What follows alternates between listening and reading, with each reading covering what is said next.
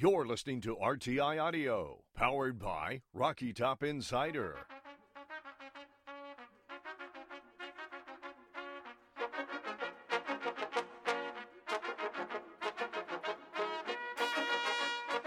This is the RTI Press Pass with Rick Butler and Ryan Shumpert.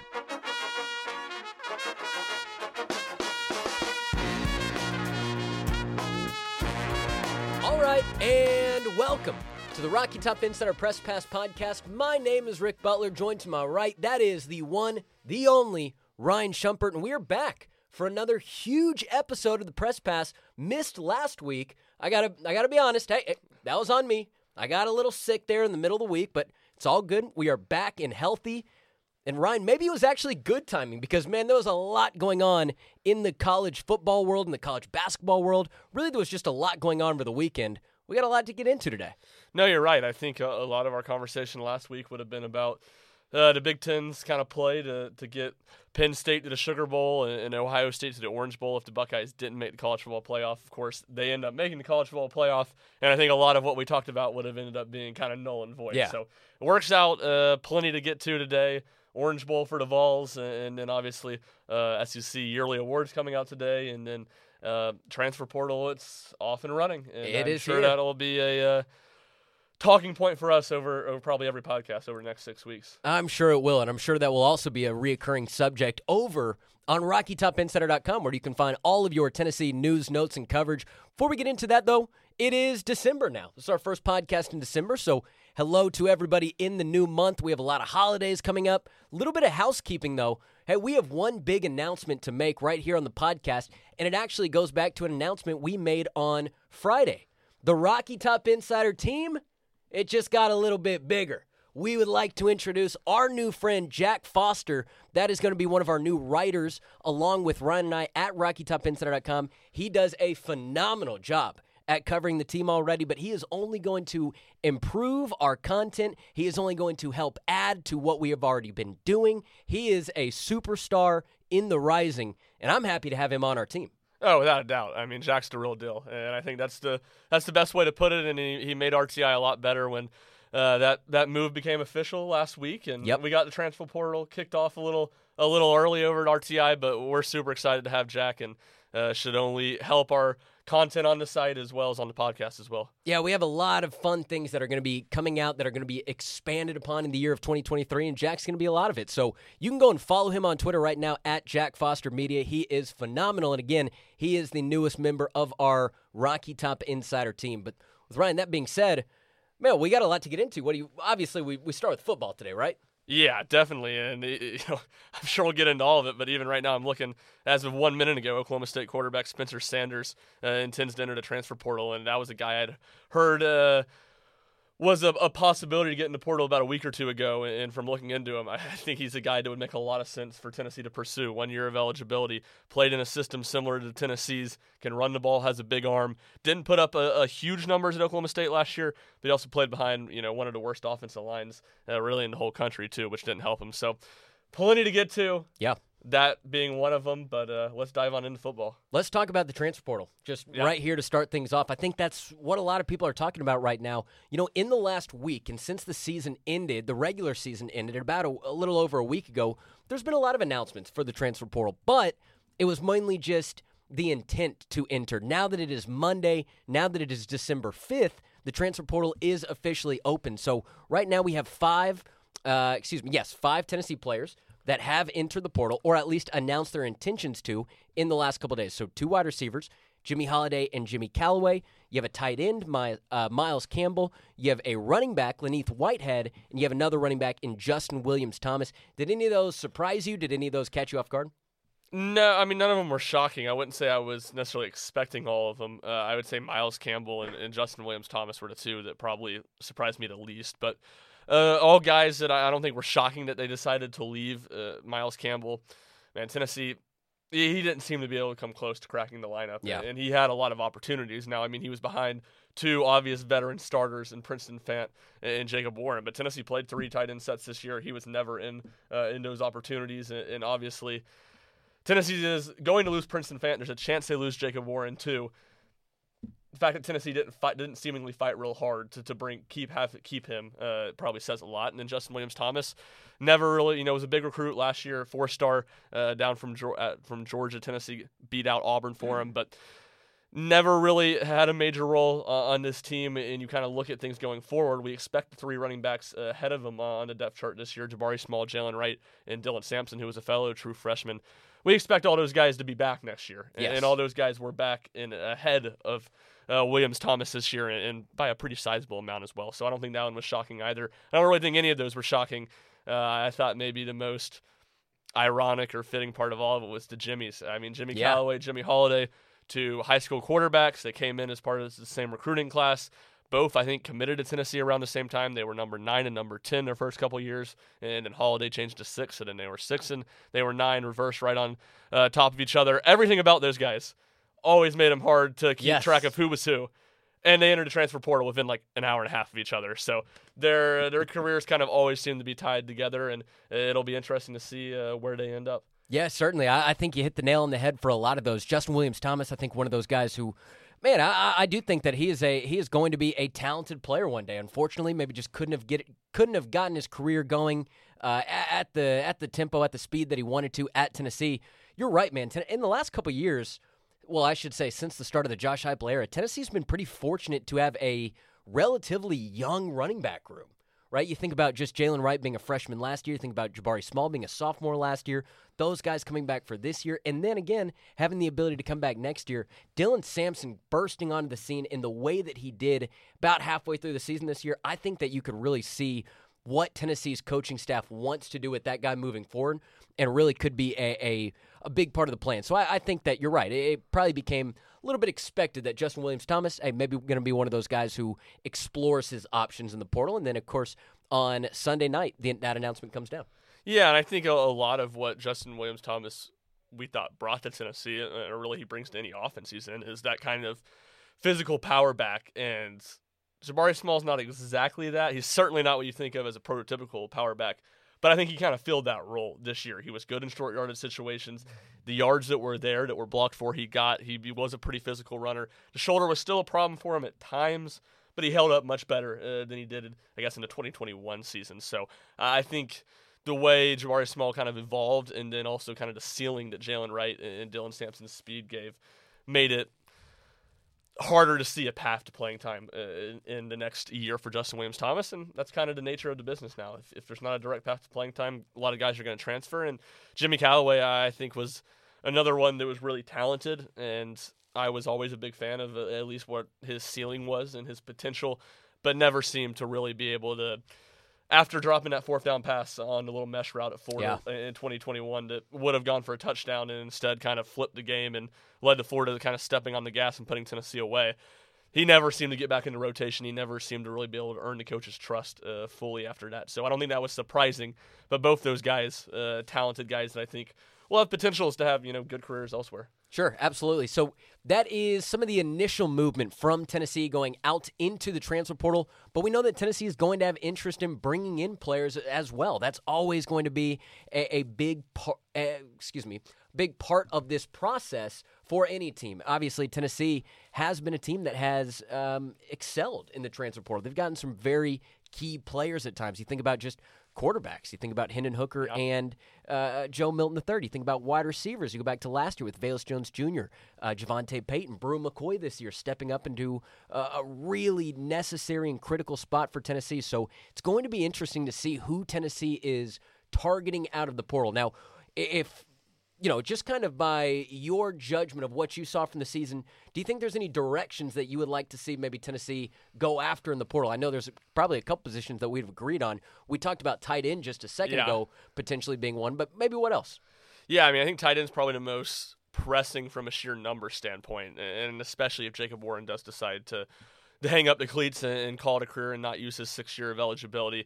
Besides that, uh, I mean, I think defensively, as Hello. many linebackers Hello. and as many players in Yeah. the secondary as you can take. It's an Uh, open sign at like a Krispy Kreme or something, Yeah. right? Hey, if the open sign's on, if the hot sign is on, come on in because they're going to need some customers there.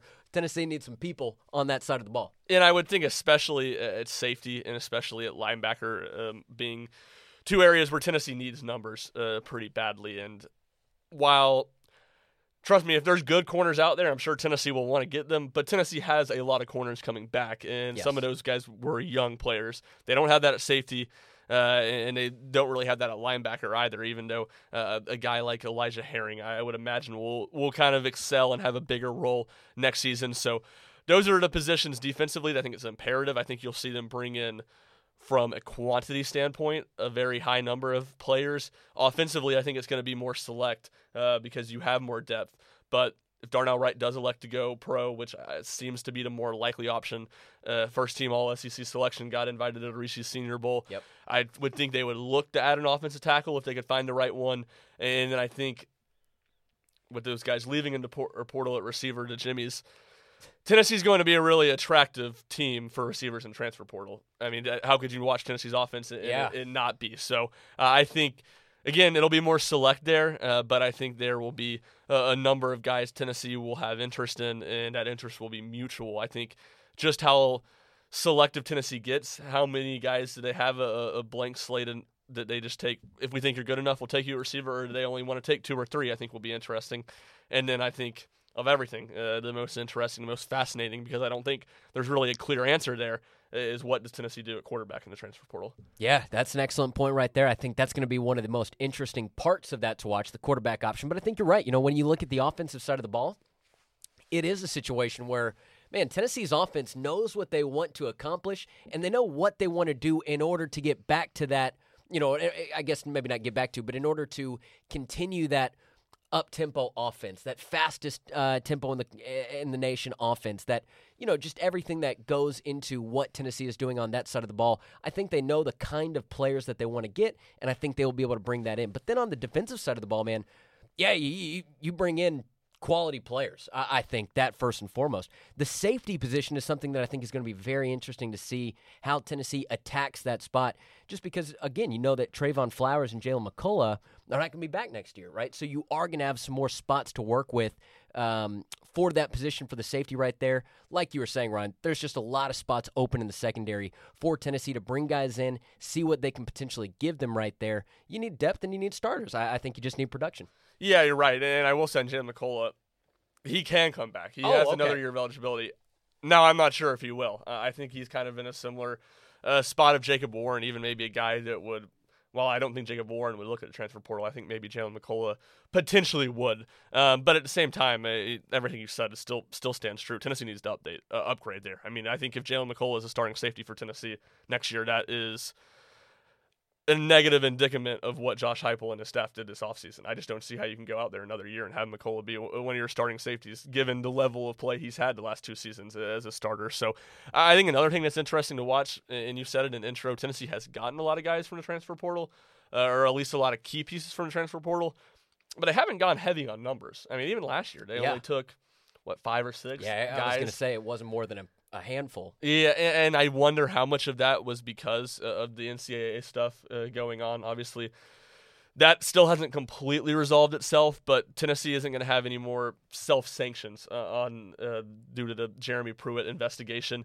And last year, I don't know if that was something that was holding Tennessee back, but we know they did have less guys on scholarship. They were not at the full 85, and surely if they if there wasn't that stuff going on, they could have been more aggressive, you would think, in the portal. Uh, so I think that's something interesting to watch. Just how many guys is Tennessee going to take? Because they're still under that 85 threshold now. Their recruiting class is, I believe, at 22, 23 commitments, not a super high number.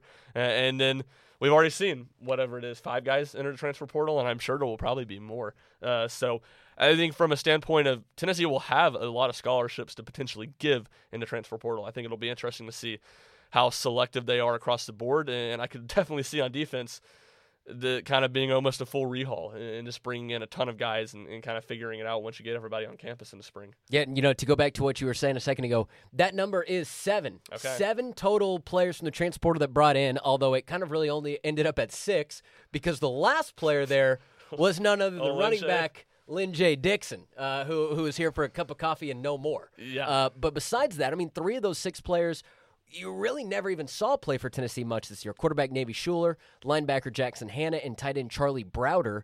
Uh, the other three being wide receiver Bru McCoy. Obviously, we, we know how important he was. He started every single game except for the Vanderbilt game. Then you saw Wesley Walker and Andre Turrentine as well, two defensive backs, one from Ohio State and one from Georgia Tech. But you're right. Ultimately, you're, you're looking at that and you're saying, okay, Tennessee got three quality players. Well, Gerald excuse me, too. Three and Gerald Mincey, yes. So three, four quality uh, contributors to Yeah. the team right here, and that's just in the game. It is going to be interesting to see if Tennessee has some more ability to uh, just depth in numbers more at the transfer portal this year. Yeah, and I mean Shuler, Hannah, and Browder were all walk-ons. Yeah. So those, I mean, it's transfer portal, but obviously there wasn't a huge expectation for either or any of those guys to come in and play a major role. And I mean, to kind of back to the Miles Campbell point, Charlie Browder did end up playing. You know, he, Yeah. not uh, his role was massive, but you know he had a a part on this team and, and helped this team out in not even outside of special teams with some 13 personnel snaps at tight end. So uh, I think that'll be interesting, and uh, I think again, especially the quarterback one, I'll, I'll just be fascinated to see what Tennessee does. You know, one of the other places that Tennessee is going to be looking for a little bit of turnover this year, we got the announcement on, what was it, maybe Friday night? Did this come out? But then it was officially confirmed on Saturday or Saturday, Sunday. Saturday into Yeah. Sunday. Okay, so uh, ten- former Tennessee offensive coordinator and tight ends coach Alex Golesh ha- has f- officially accepted uh, the job as the next head coach of the South Florida Bulls. He was introduced as their head coach today in a series of press conferences, and uh, there's been a lot of video and, and statements from that. But it does show that Tennessee's going to be looking for a, a, an offensive play caller uh, coming up this offseason. Alex Golesh spent one year with Josh Heupel before at US, uh, at Central Florida before coming to Tennessee for these two years. Man, his work with the Tennessee offense has been unprecedented. I, I know there's a lot of guys who get credit for uh, really the transformation that Tennessee's offense have had. You, you can look at Josh Heupel, Joey Halzle, Hendon Hooker. Uh, there are so many people, but Alex Golesh has got to be near the top of that list, Uh, taking Tennessee from number 102 nationally in 2020 to number seven, being in the top 10 in its first year, and then taking that into the top offense overall in the country in just that second year. Man, he's been really great. Congratulations to him, just first and foremost, as he is going to be the sixth head coach in South Florida football history. But this does mean that Tennessee is going to have uh, a decision to make coming up soon. Yeah, no, they will, and I think one's kind of ironic. You know, he came with Heupel from Central Florida. Now he heads to South Florida. Yep. Who's uh, those are two who are really big rivals, and uh, well, they have been really big rivals in AAC. I guess UCF's uh, headed over to the Big 12 here soon, so maybe that rivalry dies a little bit, or at least loses some steam. But you're right, and you know, I don't. I think it's far from something Tennessee needs to hit the panic button on. It's Josh Heupel's offense first and foremost, but I think what you saw this year, especially with Hendon Hooker being in his second year in the system, there's just so much continuity on Tennessee's offensive staff. You have a quarterbacks coach that's been uh, with Heupel since he was a, a player at Yes. Oklahoma uh, for Heupel. You had an offensive line coach that had been with him since I believe his Missouri days, and then obviously Golesh hadn't been there quite as long, but he'd been in the group since uh, I guess 2020 at Central Florida. So there was so much continuity uh, in Tennessee's offense from the coaching staff, from the head coach, to offense coordinator, to quarterbacks coach, to offensive line coach, to the quarterback. I think that was all that kind of in a potluck was a reason why Tennessee was able to have so much success this year offensively. And while it's not something that you panic about, that lose uh, Alex Golesh because you still have those other guys, and most importantly, you still have Josh Heupel, who's a phenomenal offense coach. I just think you don't know exactly how much that's going to hurt you until you know how much that's going to hurt you, and, and you get on the field next year, and, and all that happens. So uh, that will be really interesting, and it'll be interesting to see how Golesh does it well at a South Florida South Florida program that's really floundered the last decade Yeah. and a half. Yeah, hey, if you want, uh, let, us go ahead and just give three names. Three potential names, right? Uh, Maybe just names to know about, maybe names to think about moving forward. Uh, but one of them being internal, and that is Joey Halzle. That's Tennessee's quarterback coach. Ryan, you just spent uh, a, a good couple seconds talking about him there. But to me, it seems like if Tennessee is going to go internally, and I don't know if they are, I, I don't know if Joey Halzle is a play calling kind of guy. I don't know some of those things, but I do feel like if they were to go internal, seems like that would be the that would certainly be the play. Joey Halzle, Tennessee's quarterback coach right now. Yeah, without a doubt. I mean, if it's internal, I would be Shocked stunned, if it- if it stunned, shocked if it was not direction. Halzle.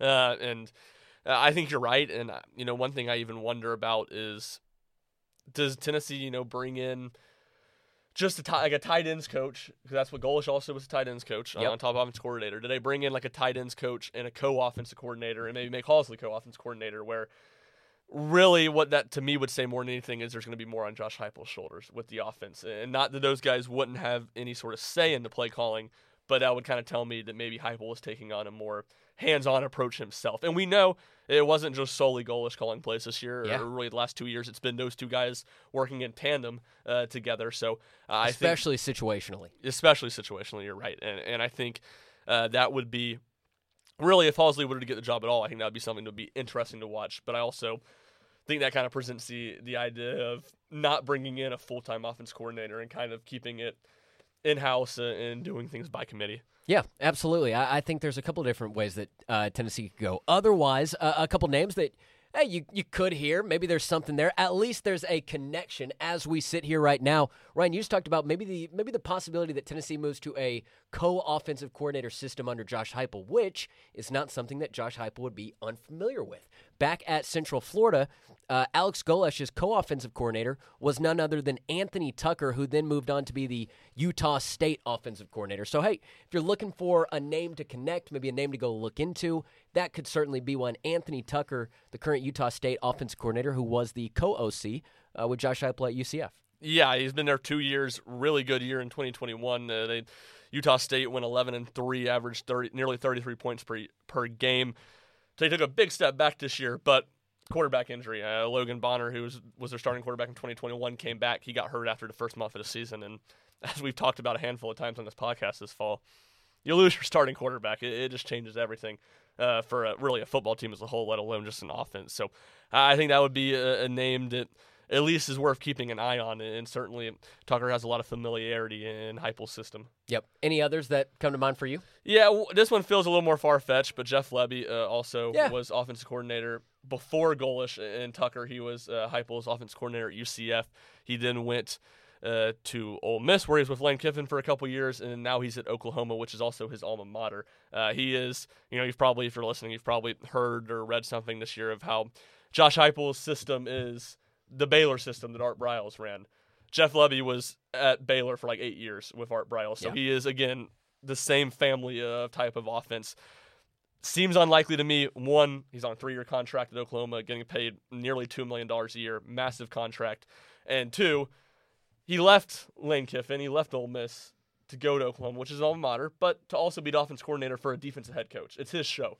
Yes. When he's at UCF, when he's at Ole Miss, there's questions of obviously he's a smart guy, he has a, a big role, but how much of it is Josh Heupel? How much of it's Lane Kiffin?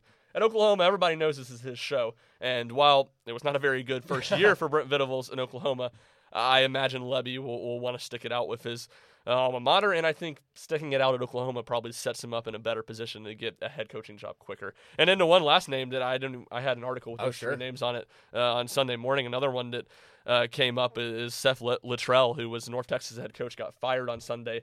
He play, he's an offensive-minded coach. He played with Josh Heupel at Oklahoma. Not a ton of connections in the coaching world since then. So that one, those first three names, we said all names very familiar with what Heupel wants to do offensively. This one, not as much, but still a connection there nonetheless, and, and could be a name to keep an eye on. And he had good success in North Texas. I think people were very surprised uh, that he got fired. I, they made the Conference USA Championship game this year and had a good year. So, seemingly a pretty bright uh, football mind and another guy to keep an eye on. Yeah, absolutely. So there you go. There are a couple of names to look at. Ultimately, that's could come into play for what is coming up later this month. At the end of the month, that will be Tennessee's bowl game on Sunday. Number six Tennessee and number seven Clemson were both uh, both received invitations to the 2022 Capital One Orange Bowl. That will be on December 30th in Miami, Florida. Don't go anywhere. We're going to take a quick break, come back on the other side, and get into all of the Orange Bowl conversation, at least just initially. Maybe some of our initial thoughts, reactions, what we think about this game moving forward. Don't go anywhere. We will be right back. We'll be right back. And now, back to the show.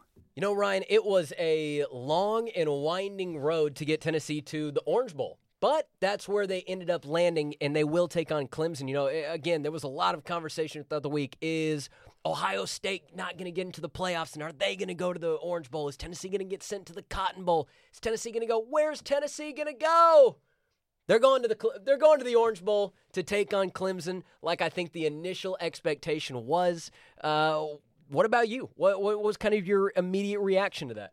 No, I mean by the time it's it's hilarious. This ESPN made for TV announcements of the bowl games Yep. because, and I think this was different this year. Whatever it was, twelve or so noon.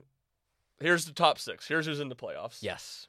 And from that, from the top six, everyone, because of the direct tie-ins to the bowls, knew what every New Year's Six bowl was. Yep. You could put it together. It was obvious. You could deduce. And then they waited two and a half hours to announce them on national television and make them official. Just made no sense, but that's beside the point. But no, you uh, once Do you think they were like trying to maybe evade the one o'clock, the beginning of the one o'clock NFL slate, and just say, you know what, we know that people are going to be tuned into that, so let's get them before, and then let's get them right after. Like, do you think that maybe played into it? Because I agree, it was a weird break yesterday or on Sunday. not really because they still announced it in the middle of the Yeah. uh, the second halves were starting uh, of the uh, one o'clock slate. So uh, that was odd. But uh, once you saw that uh, TCU was in the playoff instead of Alabama, you knew it was going to be the Orange Bowl for sure. Uh, you knew the Cotton Bowl was out once Utah beat or really smashed USC Friday night in Las Vegas in the Pac-12 championship game. So no huge surprises. Obviously, uh, Clemson made easy work uh, of UNC doing it uh, with a new quarterback, Cade, Cade Klubnik, playing instead of uh, DJ. So uh, that will be something interesting to watch in, in this game, and, and certainly I think kind of makes it unique because the two starting quarterbacks in this game didn't start the majority of games for either team this season. Yeah, that's exactly kind of what I was going to also say about this beginning part of the Orange Bowl. Is hey, there's going to be a lot of things to talk about over the next 25 days, right, leading into the game, and there's going to be things to come up in the next couple weeks that we're going to have to break down. We're going to have to react to other things going on right now. But I think one of the initial stories that kind of folds into this game, besides the the geography, uh, the geography rivalry between Tennessee and Clemson, kind of just the uh, the the known.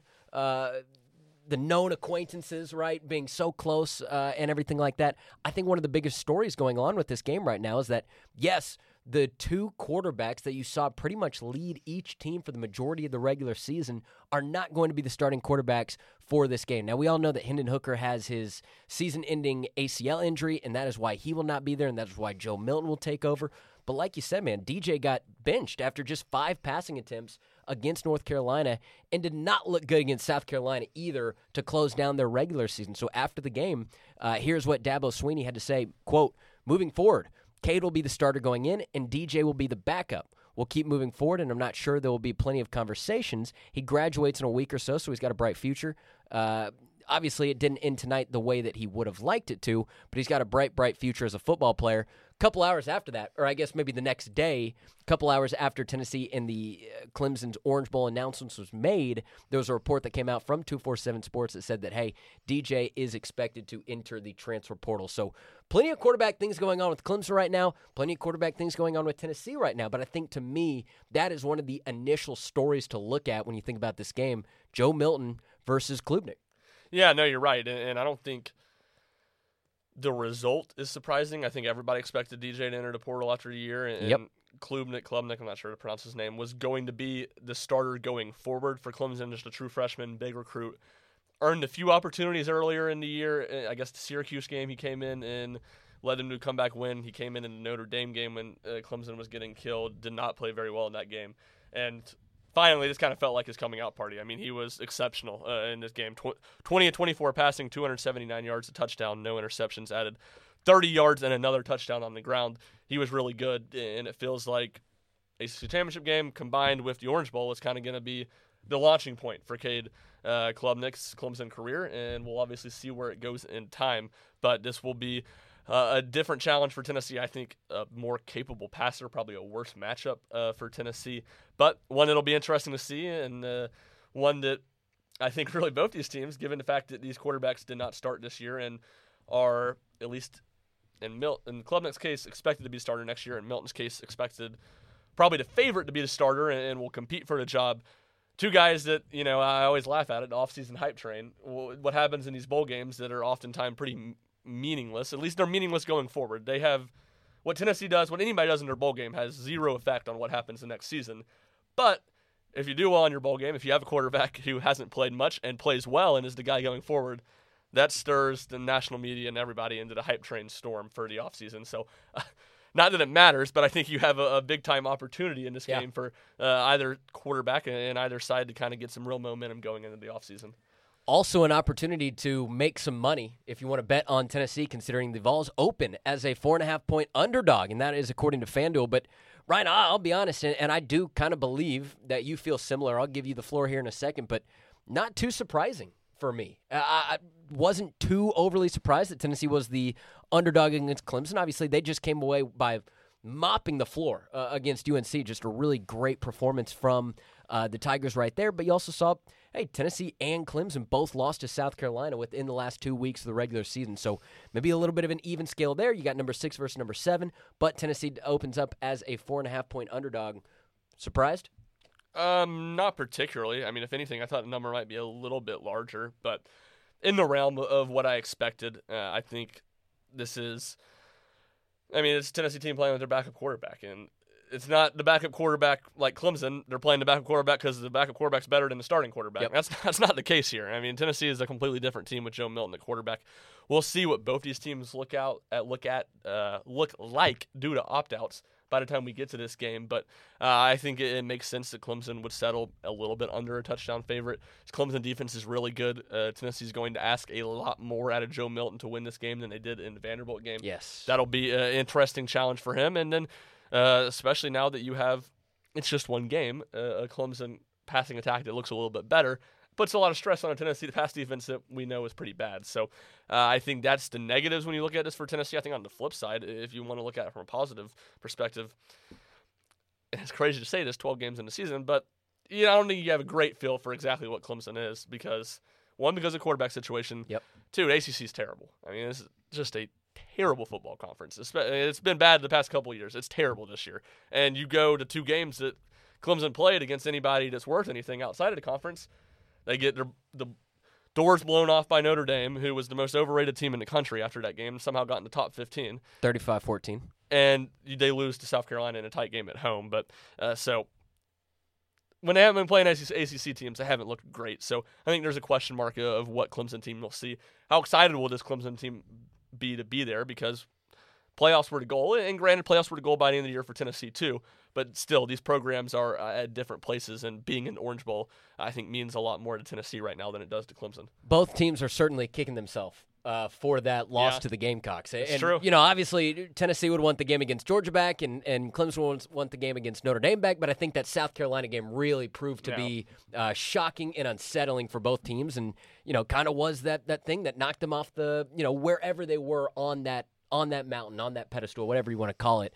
Uh, certainly, teams that are that you know suffered from that last loss and are trying to uh, close the season down on the right note. No, certainly, uh, certainly the case, and you're right. I think uh, the both teams lost two games, but it's it's the South Carolina game that both fan bases and- both teams will be thinking about in the offseason when they think about their missed opportunity. Yep, no doubt about it. What do you say, Ryan? We uh we go ahead and flip to a little bit of basketball conversation to close this thing out, huh? Yeah, let's do it. Plenty to get into. I don't believe that we've talked since the battle for Atlantis. Is that correct?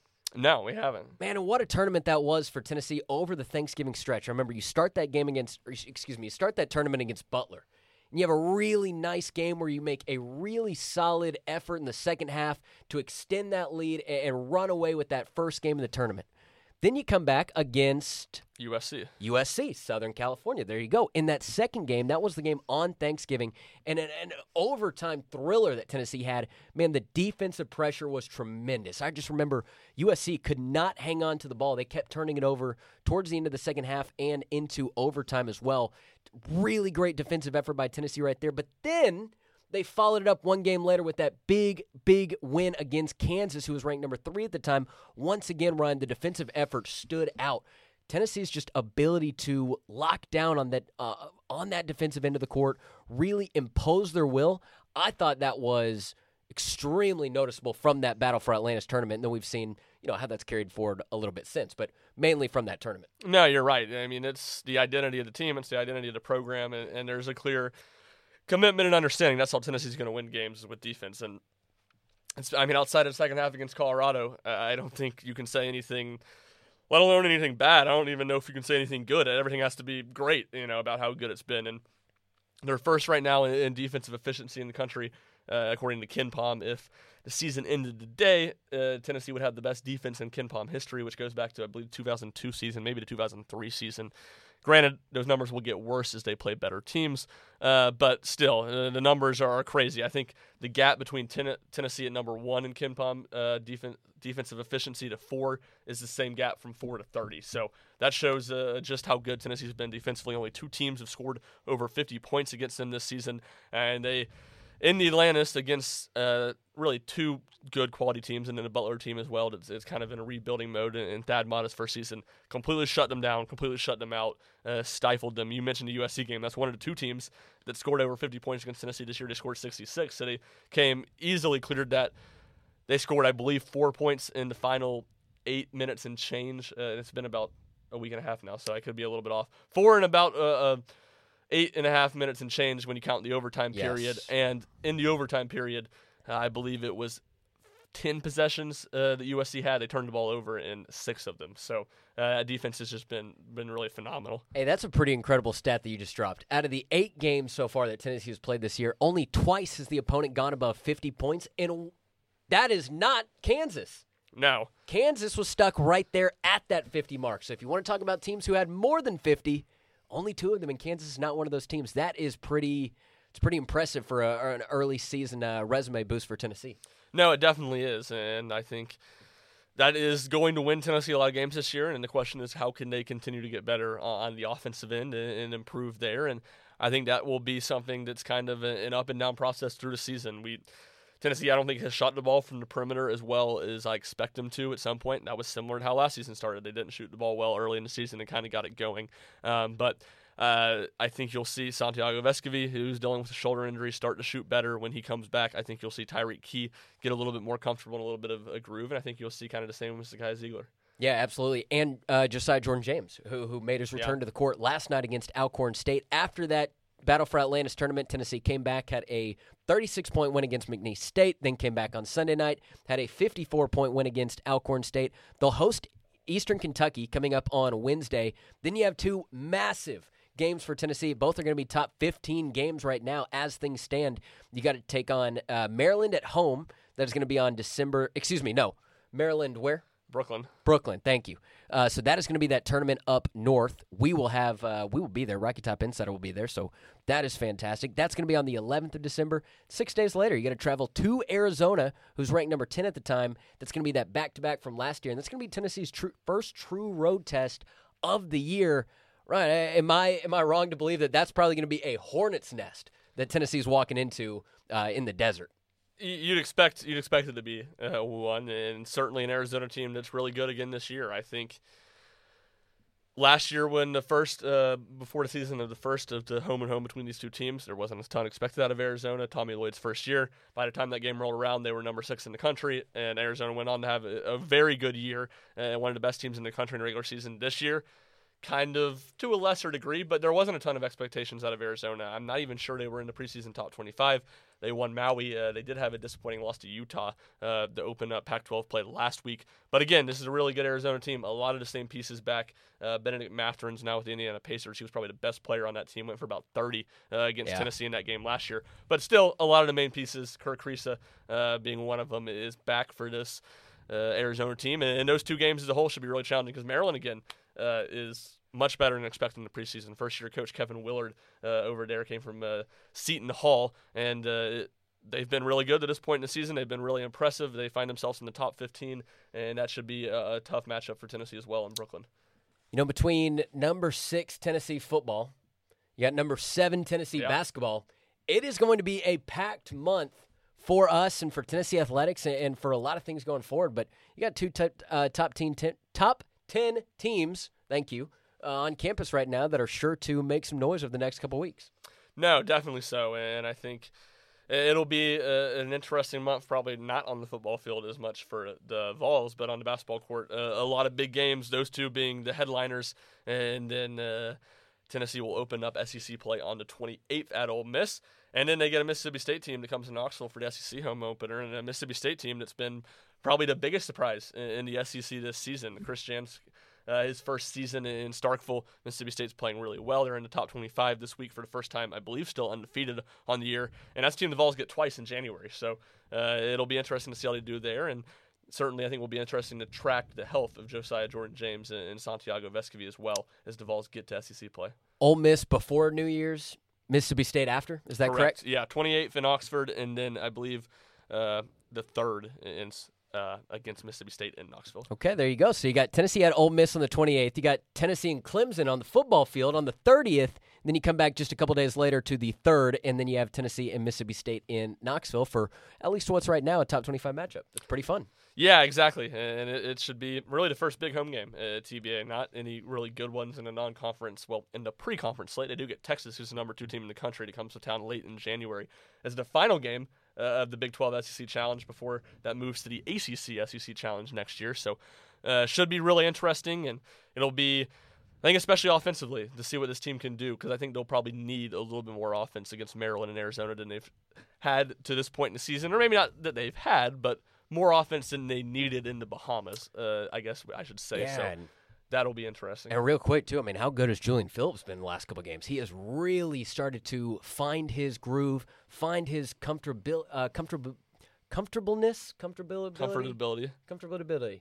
I can't say this right now. Well, it was like the word that you couldn't say last week. Can't remember what it was, but uh, anyways, he, he is starting to really find his groove on the court right there, and you can see it start in the Battle for Atlantis tournament in the Bahamas, then coming back to face these two teams, McNeese State and Alcorn State.